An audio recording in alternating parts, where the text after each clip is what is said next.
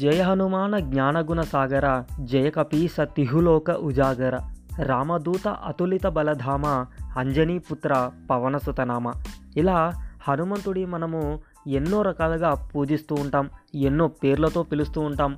అందులో కొన్ని మహాతపసి మనోజవ్య మహాద్యూత చిరంజీవి కాలనభ దీనబాంధవ బజరంగబలి ఇలా ఇంకా ఎన్నో పేర్లతో మనము వారిని స్మరిస్తూ ఉంటాం. మన దేశంలో హనుమంతుడి గుడి లేని చిన్న పల్లె అంటూ ఏదీ లేదు.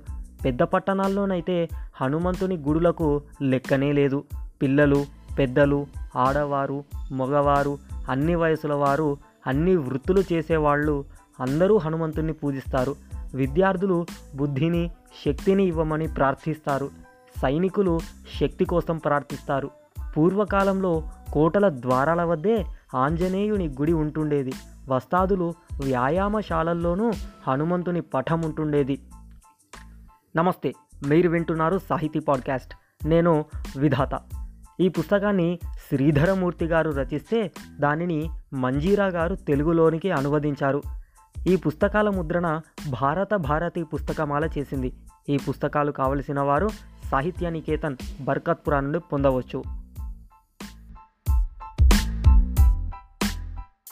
మనిషిలో చెడ్డ గుణాలు మంచి గుణాలు రెండూ ఉంటాయి కదా. అయితే దేవుడిలోనైతే చెడ్డ గుణాలు ఉండవని మన నమ్మకం. ప్రతి ఒక్కరూ తమ స్వాభావికమైన సద్గుణాలను కూడగట్టుకొని దేవునికి చేరువలో ఉండాలని మన పూర్వులు మనకు ఉపదేశించారు. దివ్యమైన గుణగణాలతో నిండి ఉన్నవారే దేవుడు. అదే దైవత్వము.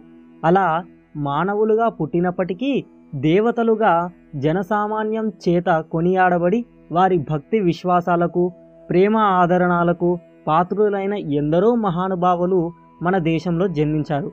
అట్టి మహానుభావులలో హనుమంతుడు ఒకరు. రామాయణం రాసిన కవి వాల్మీకి హనుమంతుడిని వానరజాతి వాడని అన్నాడు. అంటే చెట్లపై నివసించే జీవులు అని భావం. అయితే హనుమంతుడు అతని సహచరులు నిజానికి అందరూ మనుషులే అని కొందరి నమ్మకం. హిందువులేమో సాధారణంగా హనుమంతుడిని కోతి రూపంలోనే ఊహించుకున్నారు. బుద్ధి బలానికి వాక్చాతుర్యానికి వివేచనాశక్తికి మరో పేరు హనుమంతుడు. హనుమంతుడు వాయుదేవుడి కుమారుడని పురాణాలు చెబుతున్నాయి. వాయువు అంటే ప్రాణికోటి కంటికి జీవనాధారమైన శక్తి. అన్నం లేకుంటే బతకవచ్చు. నీరు లేకుండా కొన్ని రోజులు గడపవచ్చు. కానీ గాలి లేకుంటే క్షణకాలం కూడా బతకలేము. వాయువు అంటే ప్రాణశక్తి. అందువల్ల వాయువు కొడుకు అయిన హనుమంతుడిని ప్రాణదేవుడు అని పిలుస్తారు. ఈ హనుమంతుడి అంశతోనే ఆ తర్వాత కాలంలో భీముడు మరియు మధ్వాచార్యులు అవతరించారని మనలో కొందరి విశ్వాసం. హనుమంతుడు సంగీత శాస్త్రజ్ఞుడు. అతనికి నాట్యము నాటకాల్లోనూ ప్రావీణ్యత ఉంది. కనుక సంగీత పరులకు నటులకు హనుమంతుడు ఇష్ట దైవంగా పూజింపబడే దేవుడయ్యాడు. అతడు మహాయోగి కూడా. దేవుడైన శ్రీరాముని సేవలో జీవితాన్ని ధన్యం చేసుకొని ఆ దేవుని ఆలింగన భాగ్యాన్ని పొందగలిగిన పుణ్యాత్ముడు హనుమంతుడు. దాసులలో అగ్రగణ్యుడు.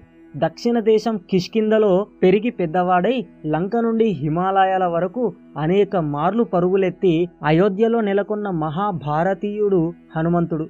మన దేశపు ఐక్యత సంకేతంగా నిలిచిన హనుమంతునికి హిమాలయాల నుండి రామేశ్వరం వరకు మూల మూలల పూజలు జరుగుతుంటాయి. దేవలోకంలో పూజింక స్థల అనే అప్సరస ఒక ఆమె ఉంటుండేది.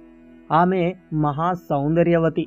ఏదో శాపం వల్ల ఆమె భూలోకంలో కుంజర అనే కపికి కూతురుగా పుట్టింది. అంజనాదేవి అనే ఆమెకు పేరు పెట్టారు. ఒకసారి ఆమె దగ్గరలోని పర్వతం పైన విహరిస్తుండగా వాయుదేవుడు ఆమె సౌందర్యానికి ముగ్ధుడయ్యాడు. వాయుదేవుడు అంజనాదేవీలకు కలిగిన సంతానమే ఆంజనేయుడు. పుట్టినప్పటి నుండి ఎంతో అసాధారణమైన వ్యక్తిత్వం ఆంజనేయుడిది. అతని కథలన్నీ వినడానికి ఎంతో ఇంపుగా ఉంటాయి. పుట్టిన కొంతసేపటికే హనుమంతుడికి ఎంతగానో ఆకలి వేసింది. తల ఎత్తి చూడగానే ఎదురుగా తూర్పు దిశలో ఎర్రని వస్తువు ఏదో కనిపించింది. ఎర్రని సూర్యుణ్ణి పండుగ భావించి అది పట్టుకోవాలని ఒక ఉదుటున పరిగెత్తాడు. పిల్లలాట పెద్ద ప్రమాదమే తెచ్చిపెట్టింది. సూర్యుని సెగలు ముఖాన్ని తాకుతూ కాలుతున్నా పట్టు విడువని హనుమంతుడు పరిగెత్తుతూనే ఉన్నాడు. వద్దు వద్దు అంటున్నా ఇంద్రుని మాటలు లెక్క చేయలేదు. దానితో కోపించిన దేవేంద్రుడు తన వజ్రాయుధంతో ఒక్కసారి దండించాడు. ఆ దెబ్బకు హనుమంతుడి గదువ అణగిపోయింది సంస్కృతంలో హను అంటే గదువ అని అర్థం. అందుకే హనుమంతునికి ఆ పేరు వచ్చింది. ఈ సంగతి తెలిసిన హనుమంతుడి తండ్రి వాయుదేవుడు చాలా కోపించాడు. తన కదలికనే ఆపివేశాడు. మూడు లోకాల్లోనూ గాలి స్తంభించిపోవడంతో దేవతలకు దిక్కుతోచలేదు వాళ్ళంతా వాయుదేవుని దగ్గరకు వచ్చి సముదాయించసాగారు. అక్కడే ఉన్న చిట్టి హనుమంతునికి ఒక్కొక్క దేవుడు ఒక్కొక్క వరం ఇచ్చారు. శాస్త్రాల వల్ల నీకు మృత్యువు రాదు అని బ్రహ్మదేవుడు నీకు ఇష్టమైనంత కాలం జీవించి ఉంటావు. అని దేవేంద్రుడు వరాలిచ్చారు. దేవతలిచ్చిన వరాలతో తన తండ్రి అంతటి బలశాలి అయి హనుమంతుడు యథేచ్ఛగా విహరిస్తూ మహా తుంటరివాడయ్యాడు. విసుగు చెందిన ఋషులందరూ కలిసి హనుమంతుడిని శపించారు. ఆ శాపం కారణంగా తనకున్న శక్తి సామర్థ్యాలను మర్చిపోతాడు. అవి తనకు తెలియకుండా పోతాయి. ఎవరైనా ఇతరులు అతనికి అతని శక్తిని గుర్తు చేస్తేనే అతని శక్తి గురించి హనుమంతునికి తెలుస్తుంది. హనుమంతుడు పెరిగి పెద్దవాడైన తరువాత కిష్కింధరాజు సుగ్రీవునికి మంత్రి అయ్యాడు. ఒకసారి సుగ్రీవుడి అన్న వాలి ఒక రాక్షసునితో యుద్ధం చేస్తూ చేస్తూ ఒక గుహలోకి వెళ్ళి చాలా కాలం వరకు తిరిగి రాలేదు. గుహలోపలి నుండి బయటికి రక్తధారలు ప్రవహించడం చూసి వాలి చనిపోయే ఉంటాడని భావించి సుగ్రీవుడు కిష్కిందకు మరలి వచ్చి తానే రాజుగా సింహాసనం అధిష్ఠించాడు అయితే వాలి కొంతకాలం పిదప తిరిగి వచ్చి యుద్ధం చేసే సుగ్రీవుని ఓడించాడు. వాలి వచ్చినప్పటి నుండి భయంతో సుగ్రీవుడు తన మంత్రులతో సహా మలయ పర్వతం పైన దాగి ఉన్నాడు. శ్రీరాముడు సీత లక్ష్మణులు వనవాసంలో ఉండగా రావణుడనే రాక్షసుడు సీతను ఎత్తుకెళ్ళిపోతాడు. సీతను పోగొట్టుకున్న రాముడు దుఃఖిస్తూ అడవుల్లో వెదుక్కుంటూ కిష్కిందలో ప్రవేశించాడు. లక్ష్మణునితో పాటు వస్తున్న శ్రీరాముడిని సుగ్రీవుడు చూస్తాడు. తమను చంపడానికే వాలియే వీరిని పంపించే ఉంటారని సుగ్రీవుడు తన వారందరినీ హెచ్చరించాడు. హనుమంతుడు అందరికీ ధైర్యం చెప్పాడు. సుందరులు బలాఢ్యులైన ఈ యువకులెవరో తెలుసుకోవాలనే కుతూహలం సుగ్రీవునికి ఉంది. వారితో మాట్లాడడానికి ఎవరిని పంపాలి? అంటూ ఆలోచించి చివరకు హనుమంతుడినే పంపించారు. రాయబారాలు నడపడంలో హనుమంతుడు మంచి ప్రావీణ్యుడు. చూడగానే ఇతరుల స్వభావాన్ని కనిపెట్టగల దిట్ట. రామలక్ష్మణులను చూడగానే వీరు మోసగాళ్ళు కారని మహాత్ములని అర్థం చేసుకున్నాడు. ఎంతో మృదుమధురంగా మంచి మాటలతో వారెవరో ప్రశ్నించాడు. తానెవరో వారికి తెలిపాడు. హనుమంతుని మాటలు విన్న శ్రీరాముడికి ఎంతో సంతోషమైంది లక్ష్మణునితో ఇలా అన్నాడు. లక్ష్మణ హనుమంతుని మాటలు విన్నావు కదా? కత్తిపట్టి నిలిచిన శత్రువు కూడా ఇతని మాటలు విని శాంతిస్తాడు. రాజుకు ఇలాంటి దూత ఉంటే చాలా పనులన్నీ సఫలీకృతమవుతాయి. రామలక్ష్మణులిద్దరూ హనుమంతునితో కలిసి సుగ్రీవుని వద్దకు వచ్చారు. ధీరులైన ఈ యువకులు సుగ్రీవునికి మళ్ళీ రాజ్యం ఇప్పించగలుగుతారని హనుమంతుని విశ్వాసం. శ్రీరాముడు సుగ్రీవుడు త్వరలోనే స్నేహితులయ్యారు. వాలి సుగ్రీవులు పోరాడుతుండగా చాటుగా నిలబడి బాణం వేసి వాలిని మట్టుపెట్టాడు రాముడు. వాలి మరణవార్త తెలిసిన అతని భార్య తార వాలి మృతదేహంపై పడి బోరు బోరున ఏడ్చింది. అప్పుడు హనుమంతుడు ఆమెకు నమస్కరించి పూజురాలా తాను చేసిన దుష్కార్యాల ఫలితంగా కర్మానుసారం వాలికి ఈ స్థితి దాపరించింది. ఇందులో సుగ్రీవుడు కేవలం నిమిత్తమాత్రుడు. వాలిని సుగ్రీవుడు చంపాడని భావించవద్దు. ఈ ప్రపంచంలో ఎవరూ కలకాలం జీవించలేరు.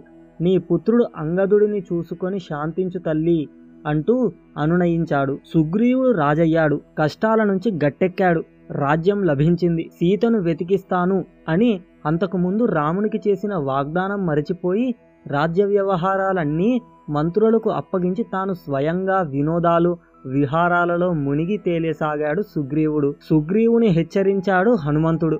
మంత్రిగా సరైన సమయంలో సరైన సలహాలిచ్చి తన విధిని నెరవేర్చాడు హనుమంతుడు. సుగ్రీవునితో రాజా నీవు కోరిన రాజ్యము కీర్తి ప్రతిష్టలు నీకిప్పుడు లభించాయి. మిత్రునికి అవసరమైన సమయంలో సహాయం చేయక తర్వాత ఎప్పుడో ఎంత పెద్ద సహాయం చేసినా ఏమి ప్రయోజనం ఉండదు సీతాదేవిని చూడాలనే ఆతురతతో నిన్నంటి పెట్టుకొని ఉన్నాడు రాముడు. ఇప్పుడు కొంచెం సమయం మించిపోయినప్పటికీ నిన్నేమీ కోపగించుకోడు రాముడు. వెంటనే నీ సైన్యాన్ని సీతను వెతికేందుకు పంపించు అని అన్నాడు. తన సేనాధిపతుల్లో ఒకడైన నీలుడిని సీతను వెతికి రమ్మని పంపాడు సుగ్రీవుడు. అంతే మళ్ళీ రాజభోగాల్లో మునిగిపోయాడు. వర్షాకాలం ముగిసింది. శరదృతువు ప్రారంభమైంది. సీత ఎక్కడుందో ఎన్ని కష్టాల్లో చిక్కుకుందో ఎంతగా దుఃఖిస్తుందో అన్నదే రాముడి చింత. తన దుఃఖాన్ని లక్ష్మణుడితో వెళ్ళగక్కాడు రాముడు. వేడి రక్తం గల లక్ష్మణునికి సుగ్రీవునిపై కోపం కట్టలు తెంచుకుంది. సుగ్రీవుడి దగ్గరికి వచ్చాడు.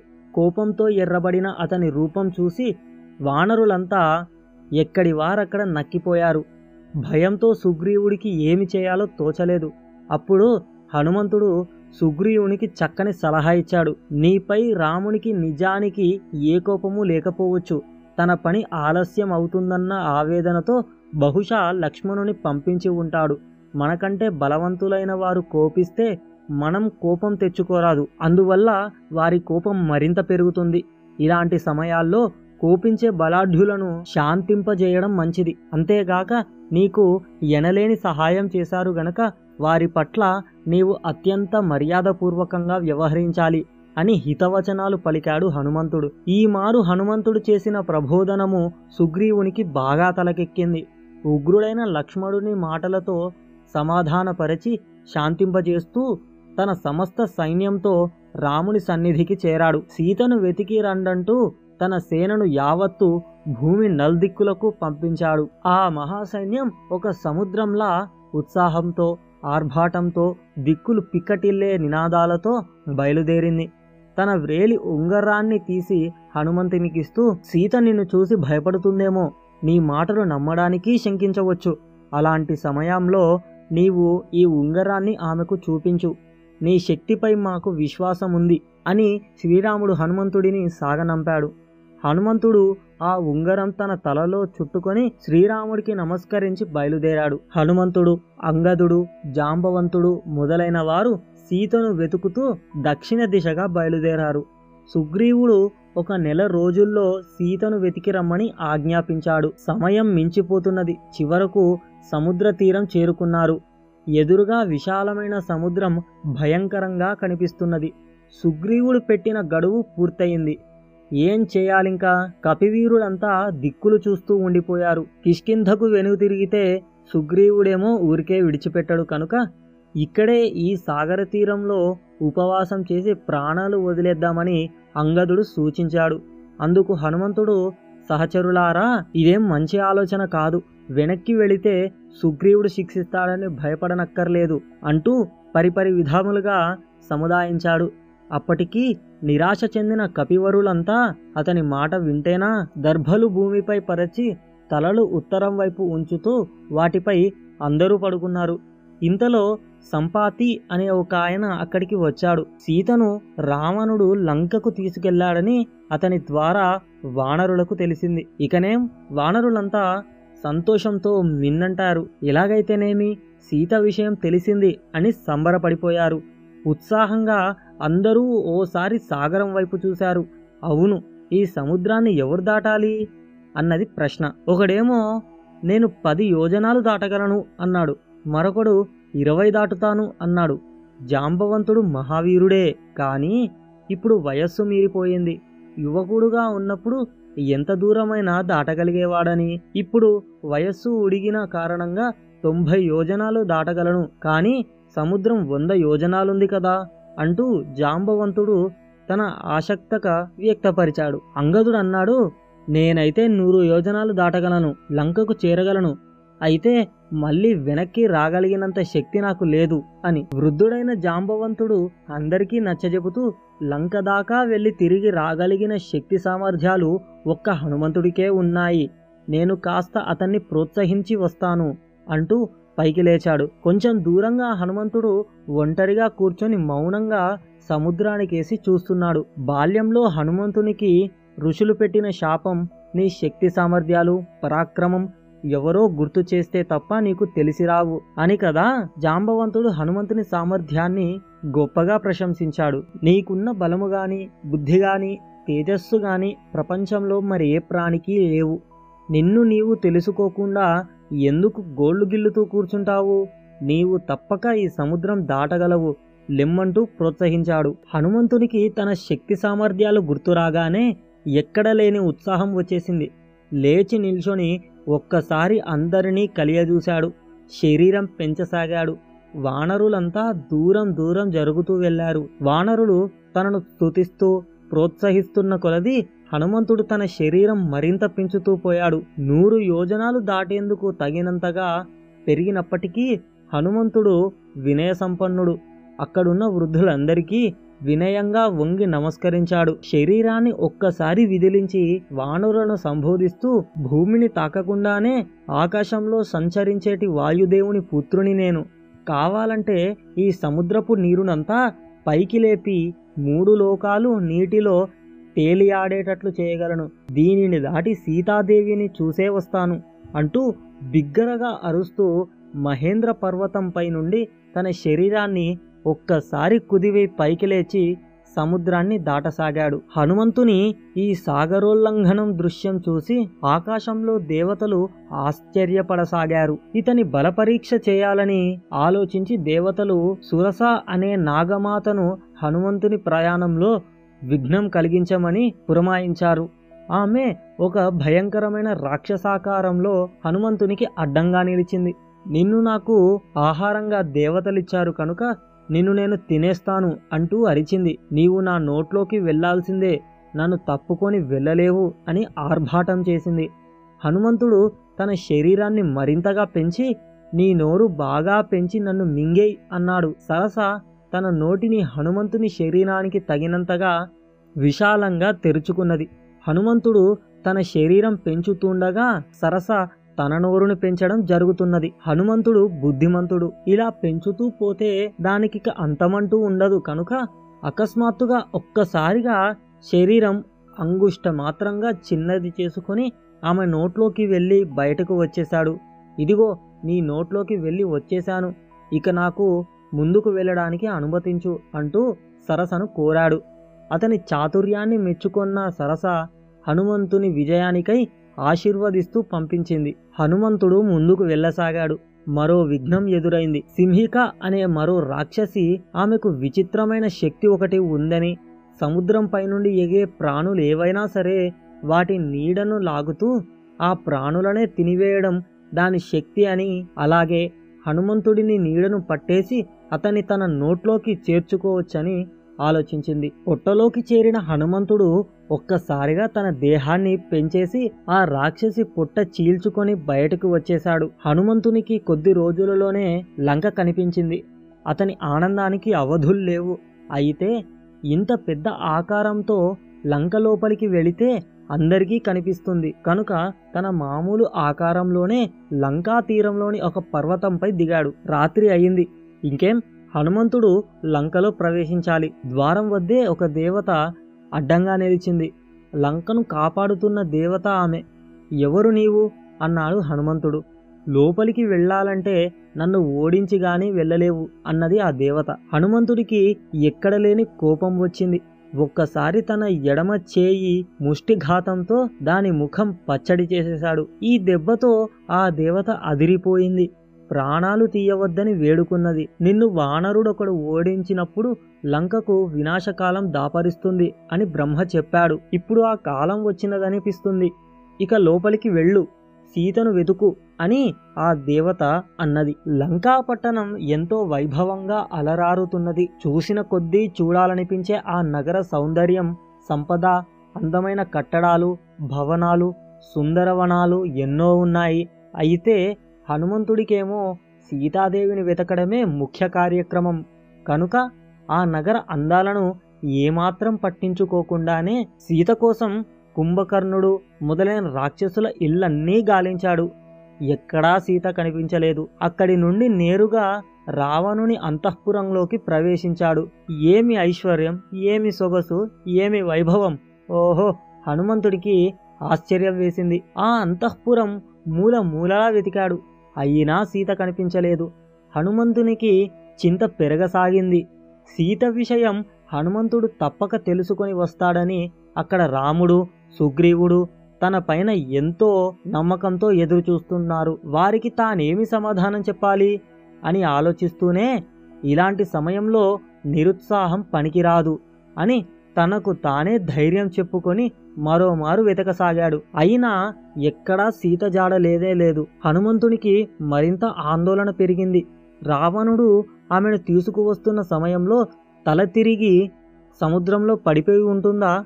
లేదా సముద్రపు ఆ వైశాల్యాన్ని చూసి సీత కోమల హృదయం ఒక్కసారి ఆగిపోయి ఉంటుందా? అలా కాక తనను పెళ్ళి చేసుకోలేదన్న కోపంతో రావణాసురుడు ఆమెను అమాంతం మింగివేసి ఉంటాడా? ఇలా పరిపరి విధాల ఆలోచనలు హనుమంతుని చుట్టుముట్టసాగాయి. అదిగో దూరంగా అశోకవనం కనిపిస్తుంది. సరే అదొక్కటి చూసి వద్దాం అని హనుమంతుడు అనుకొని ఎగిరి వెళ్ళాడు. ఆ వనం అడుగడుగు గాలించాడు. చివరికి సీతాదేవి కనిపించింది. హనుమంతునికి హృదయం ఆనందంతో పొంగిపోయింది. మాసిన బట్టలతో సీతామాత ఒక చెట్టు కింద కూర్చొని ఉన్నది. ఆమె స్థితిని చూసి హనుమంతునికి దుఃఖం పెళ్ళుబిక్కింది. కోపము వచ్చేసింది. ఆమె కూర్చున్న ఆ చెట్టుపైనే హనుమంతుడు వెళ్ళి కూర్చున్నాడు. పగలయింది. రావణాసురుడు సీతను చూడాలని వచ్చాడు. వాడిని ఎదురుగా చూస్తూ మాట్లాడడం సీతకు ఏమాత్రం ఇష్టం లేదు. ఒక గడ్డి పరకను చేతితో పట్టుకొని దానికేసి చూస్తూనే రావణుని ప్రశ్నలకు సమాధానాలు చెప్పసాగింది. కోపంగా మాట్లాడి రావణుడు వెనుదిరిగిపోయాడు. సీతాదేవి అత్యంత దుఃఖంతో ప్రాణత్యాగం చేయాలని నిర్ణయించుకుంది. చెట్టు కొమ్మపై కూర్చున్న హనుమంతుడు జరిగిన సంభాషణ అంతా విన్నాడు.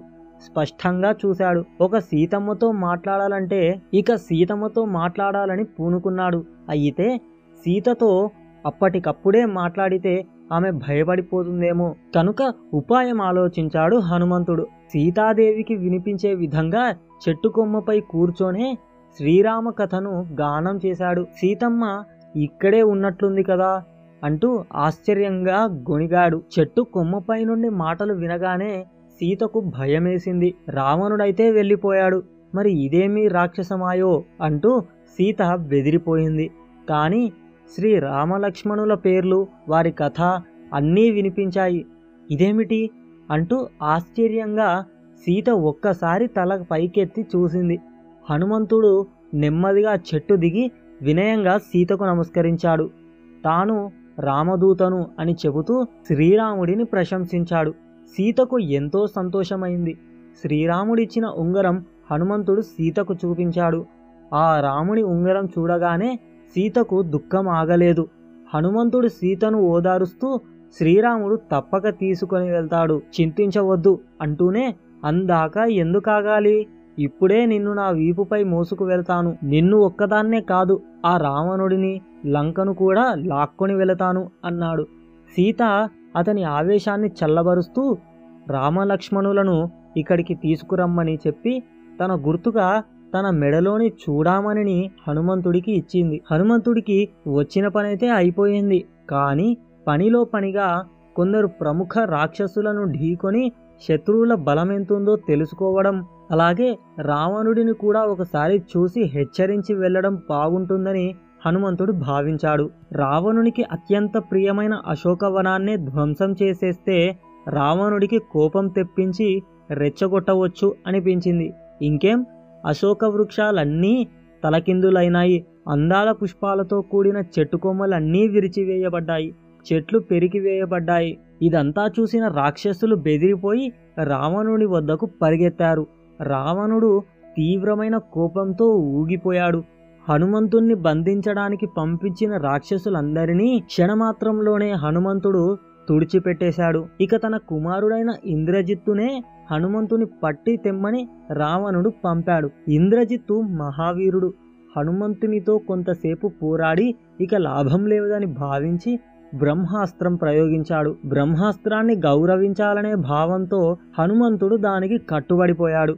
రాక్షసులంతా అమ్మయ్య అంటూ ఊపిరి పీల్చుకున్నారు. ఇంద్రజిత్తు హనుమంతుణ్ణి రావణుని సభకు తీసుకువెళ్ళాడు.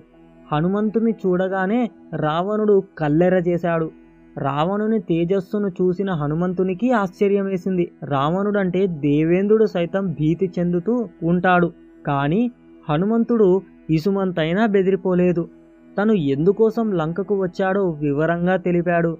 అయ్యా రావణ మహాశయ సీతామాతను ఇలా తీసుకువచ్చి ఆమెను కష్టపెట్టడం నీకు మంచిది కాదు. తపస్సు చేసిన వాడివి నీవు. కాస్త ఆలోచించు. రాముని ఎదుర్కోవడం నీ వల్ల కాదు. ఎదిరిస్తే నీవు నాశనమవుతావు. నీ బంధుమిత్రులు నీ లంకాపట్టణం అన్నీ సర్వనాశనమవుతాయి సుమా. కనుక ఈ దుర్మార్గాన్ని విడిచిపెట్టి సీతను రామునికి అప్పగించు అంటూ హితబోధ చేశాడు హనుమంతుడు. ఈ మాటలు రావణ్ణి కోపానికి అగ్నికి ఆజ్యంలా తోడైనాయి. హనుమంతుని చంపివేయమని అక్కడున్న రాక్షసులను రావణుడు ఆజ్ఞాపించాడు. అంతలో రావణుని తమ్ముడు విభీషణుడు మధ్యలో కలుగజేసుకొని శత్రువు దూతను చంపడం న్యాయం కాదని రాజనీతిని తెలియపరిచాడు. విభీషణుని మాటలు అంగీకరించిన రావణుడు కోతులకు తోకే అలంకారము. కనుక హనుమంతుని తోకను కాల్చివేయండి అంటూ ఆదేశించాడు. రాక్షసులంతా కలిసి హనుమంతుని తోకకు గుడ్డలు చుట్టారు. నూనెతో తడిపి నిప్పు పెట్టారు. హనుమంతుడిని లంకాపట్టణ వీధుల్లో ఊరేగించారు. హనుమంతునికి కోపం వచ్చేసింది. అయినప్పటికీ తనకు లంకాపట్టణం చూపిస్తున్నారన్న సంగతి తెలిసి లోపల సంతోషం అవుతున్నది. అక్కడి రహస్య స్థావరాలను కోటలను రథాలను చూచాయగా హనుమంతుడు గమనించాడు. ఆ తరువాత హనుమంతుడు చెంగున పైకి ఎగిరాడు. కట్టిన పగ్గాలన్నీ తెంచుకున్నాడు. ఒక్క ఊపుతో చుట్టుమూగిన రాక్షసులనంతా విదిలించి వేసుకొని పక్కన ఉన్న ఎత్తైన ప్రదేశంలో నిలబడ్డాడు. దగ్గరలోని భవనాలకు నిప్పు అంటించాడు.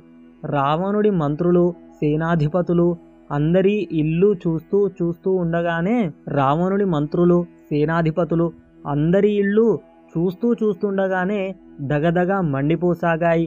క్షణకాలంలో లంకాపట్టణం యావత్తూ అగ్నిజ్వాలలతో నిండిపోయింది. హనుమంతునికి తాను తప్పు చేసినట్లు తెలిసి వచ్చింది లంకను కాల్చివేయాలన్న ఉత్సాహంతో అందులోనే ఉన్న సీత సంగతే మర్చిపోయాడు. ఈ ఆలోచన రాగానే హనుమంతుడు ఒక్కసారిగా కంగారు పడ్డాడు.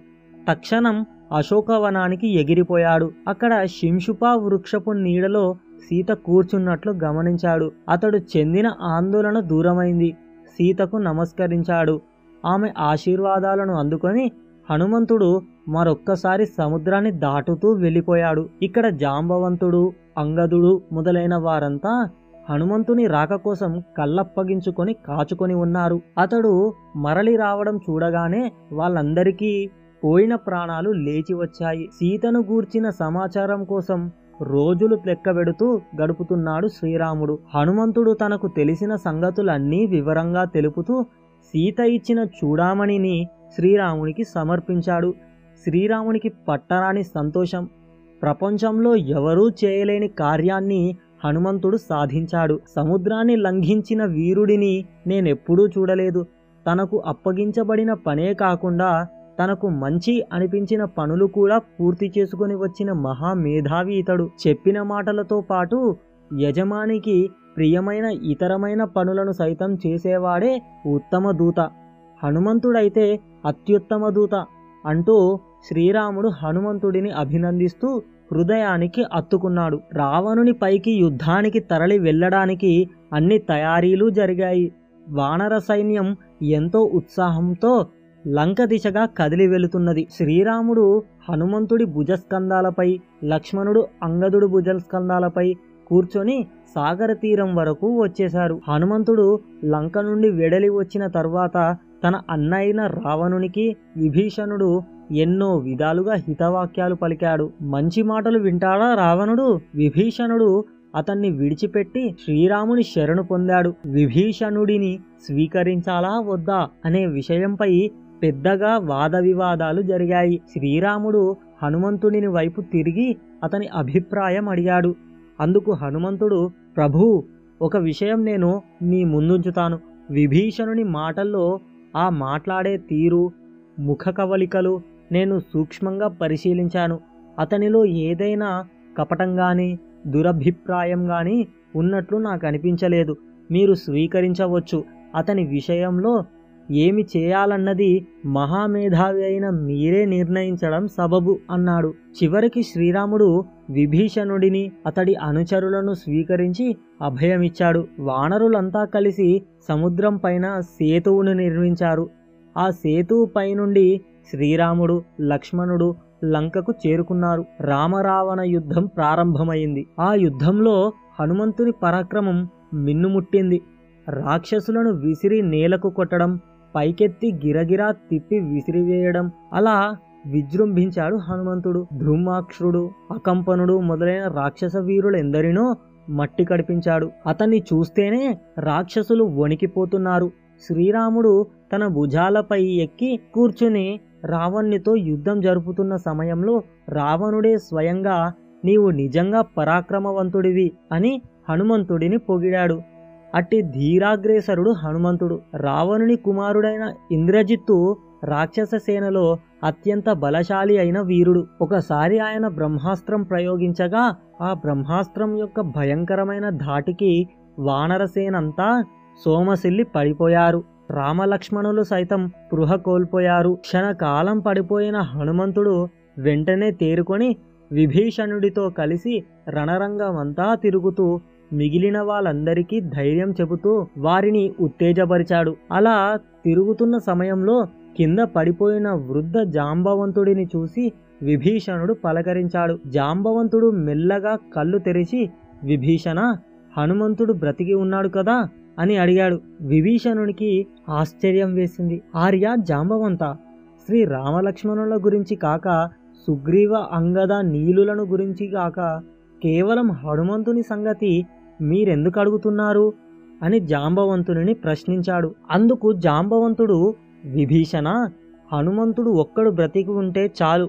మొత్తం వానరసేన అంతా అసువులు బాసినా బ్రతికి ఉన్నట్లే లెక్క. అతడొక్కడు చనిపోతే వానరసేన యావత్తూ జీవించి ఉన్నప్పటికీ చచ్చినట్లే. అతడుంటేనే మనకు జీవించే ఆశ మిగులుతుందని అన్నాడు. జాంబవంతుని మాటలు తదేక ధ్యానంతో వింటున్న హనుమంతుడు ఒక్కసారిగా జాంబవంతుని పాదాలకు అత్యంత వినయంతో నమస్కరించాడు.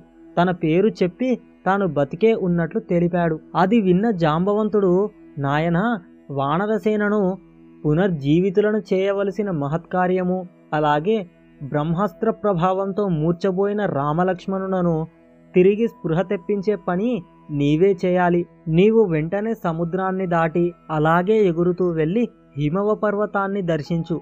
ఆ పర్వతం పైన అన్ని రకాల ఔషధాలు కలిగిన ఔషధ పర్వతాన్ని దర్శించు.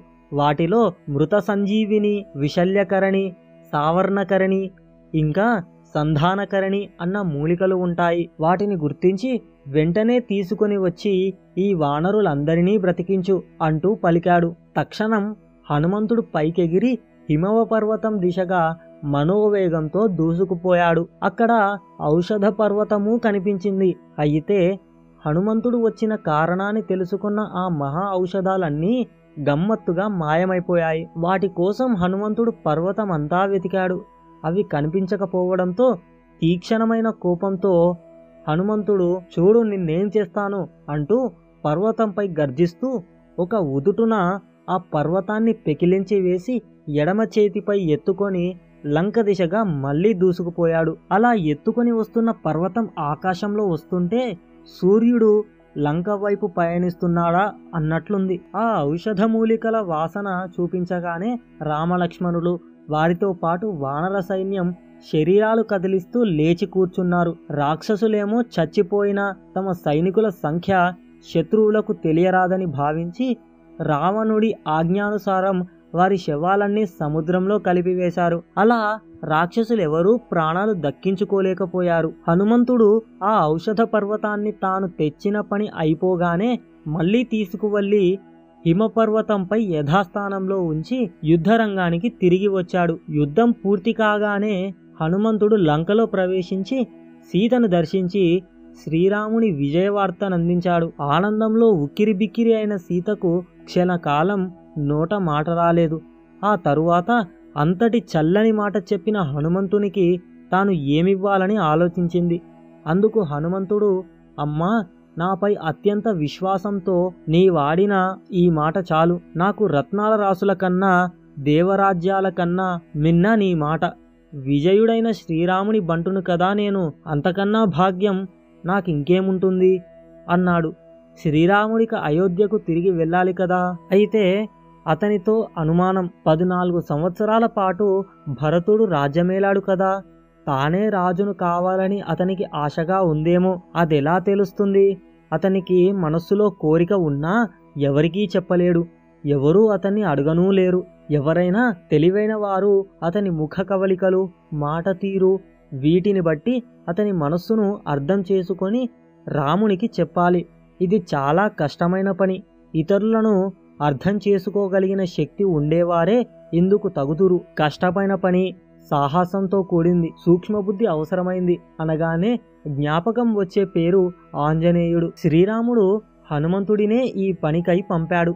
రాజ్యం పైన కాంక్షతో భరతుడేమైనా అయోధ్యకు నా తిరిగి రాకను ఇష్టపడనట్లుంటే అదే విషయం వచ్చి నాతో చెప్పాలి. నేనిక్కడే ఉండిపోతాను. నీవు అతని మాటలు ముఖంలోని భావాలు సూక్ష్మ పరిశీలన చేసి విషయం తెలుసుకొని వచ్చేయి అంటూ రాముడు హనుమంతునికి చెప్పి సాగనంపాడు. హనుమంతుడు మానవ రూపంలో అయోధ్యకు వచ్చి భరతునికి రాముడుకు తిరిగి వచ్చే విషయం చెప్పాడు. భరతుడు ఆనందాతిరేకంతో మూర్ఛిల్లాడు. ఆ తరువాత లేచి నిలుచొని హనుమంతుని పట్టుకొని ఓహో పురుషోత్తమా!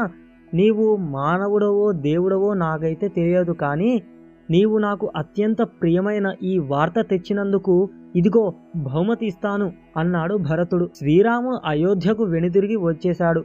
మహావైభవం కల శ్రీరామ పట్టాభిషేకం జరుగుతున్న సమయంలో శ్రీరాముడు తన మిత్రులందరికీ అమూల్యమైన ఆభరణాలు పంచిపెట్టాడు. సీతాదేవికి ఎంతో విలువైన ఆభరణం ముక్తాహారాన్ని ఇచ్చాడు. హనుమంతుడు తనకు చేసిన మహోపకార్యాన్ని తలుచుకొని ఆమె ఆ హారాన్ని హనుమంతునికి ఇచ్చేసింది. చివరకు తన మెడలోని హారాన్ని కూడా తీసి రాముని వద్దకు వెళ్ళింది. రాముడు ఆమె మనస్సును అర్థం చేసుకొని దేవి ఎవరి వల్ల నీవు ఎనలేని సంతోషాన్ని పొందగలిగినావో ఎవరిలో పౌరుషము సామర్థ్యము వినయము బుద్ధి కుశలత అతనికే నీ చేతిలోని ఈ హారాన్ని ఇచ్చేయి అన్నాడు. సీతాదేవి ఆ హారాన్ని కూడా హనుమంతుడికే ఇచ్చేసింది. శ్రీరామనామ స్మరణ గావిస్తూ ప్రతి యుగంలోనూ హనుమంతుడు ఉంటాడని ఒక ప్రబల విశ్వాసం. పాండవులు వనవాసంలో గడుపుతున్న సమయంలో ఒకసారి ద్రౌపది అత్యంత సుగంధాన్ని విరజిమ్మే సౌగంధీక పుష్పం తనకు కావాలని భీముణ్ణి కోరింది. ఆ పువ్వు తేవాలని భీమసేనుడు అడవిలోకి బయలుదేరాడు. పెద్ద పెద్ద అడుగులు వేస్తూ భీముడు త్వర త్వరగా వెడుతున్న సమయంలో దారిలో అడ్డంగా ఒక కోతి తోక ఎదురైంది. భీముడు కోపంతో ఓయ్ కోతి నీ తోకనలా పక్కకు జరుపు. నాకు ముందుకు వెళ్ళేందుకు దారి విడువు అంటూ గర్జించాడు. ఆ కోతి భీముని చూసి నాయనా నేను ముసలిదాన్నయ్యాను. కదలేకపోతున్నాను నీవే నా తోక పక్కకు జరుపుకొని వెళ్ళు అన్నది. భీముడికి కోపం నవ్వు తన వంటి ముల్లోక వీరుడికి ఈ పని ఎంతటిది? అన్న చులకన భావం కలిగింది. తన గద చేత ఆ తోకను జరపడానికి ప్రయత్నించాడు. సాధ్యం కాలేదు. ఎంతెంత ప్రయత్నం చేసినా ఆ ముసలి తోకను అణువు మాత్రమైనా కదపలేకపోయాడు భీముడు. అప్పుడు గాని భీమునికి జ్ఞానోదయం కాలేదు. ఇతడు ఎవరో కాదు హనుమంతుడేనని. అతనికి చేతులెత్తి నమస్కరించాడు భీముడు. క్షమించమని వేడుకున్నాడు. మరోసారి అర్జునుడు హనుమంతుడి చూసిన సమయంలో రాముడు పాపం వానరుల చేత సాగరాన్ని వారధి కట్టించడానికి బదులు అతని బాణాలతోనే సేతువు కడితే సరిపోయేది కదా? నేనైతే అలాగే చేసి ఉండేవాడిని అన్నాడు. అందుకు హనుమంతుడు నీ బాణాల సేతువుపై నేను ఒక్క కాలు మోపానంటే చాలు.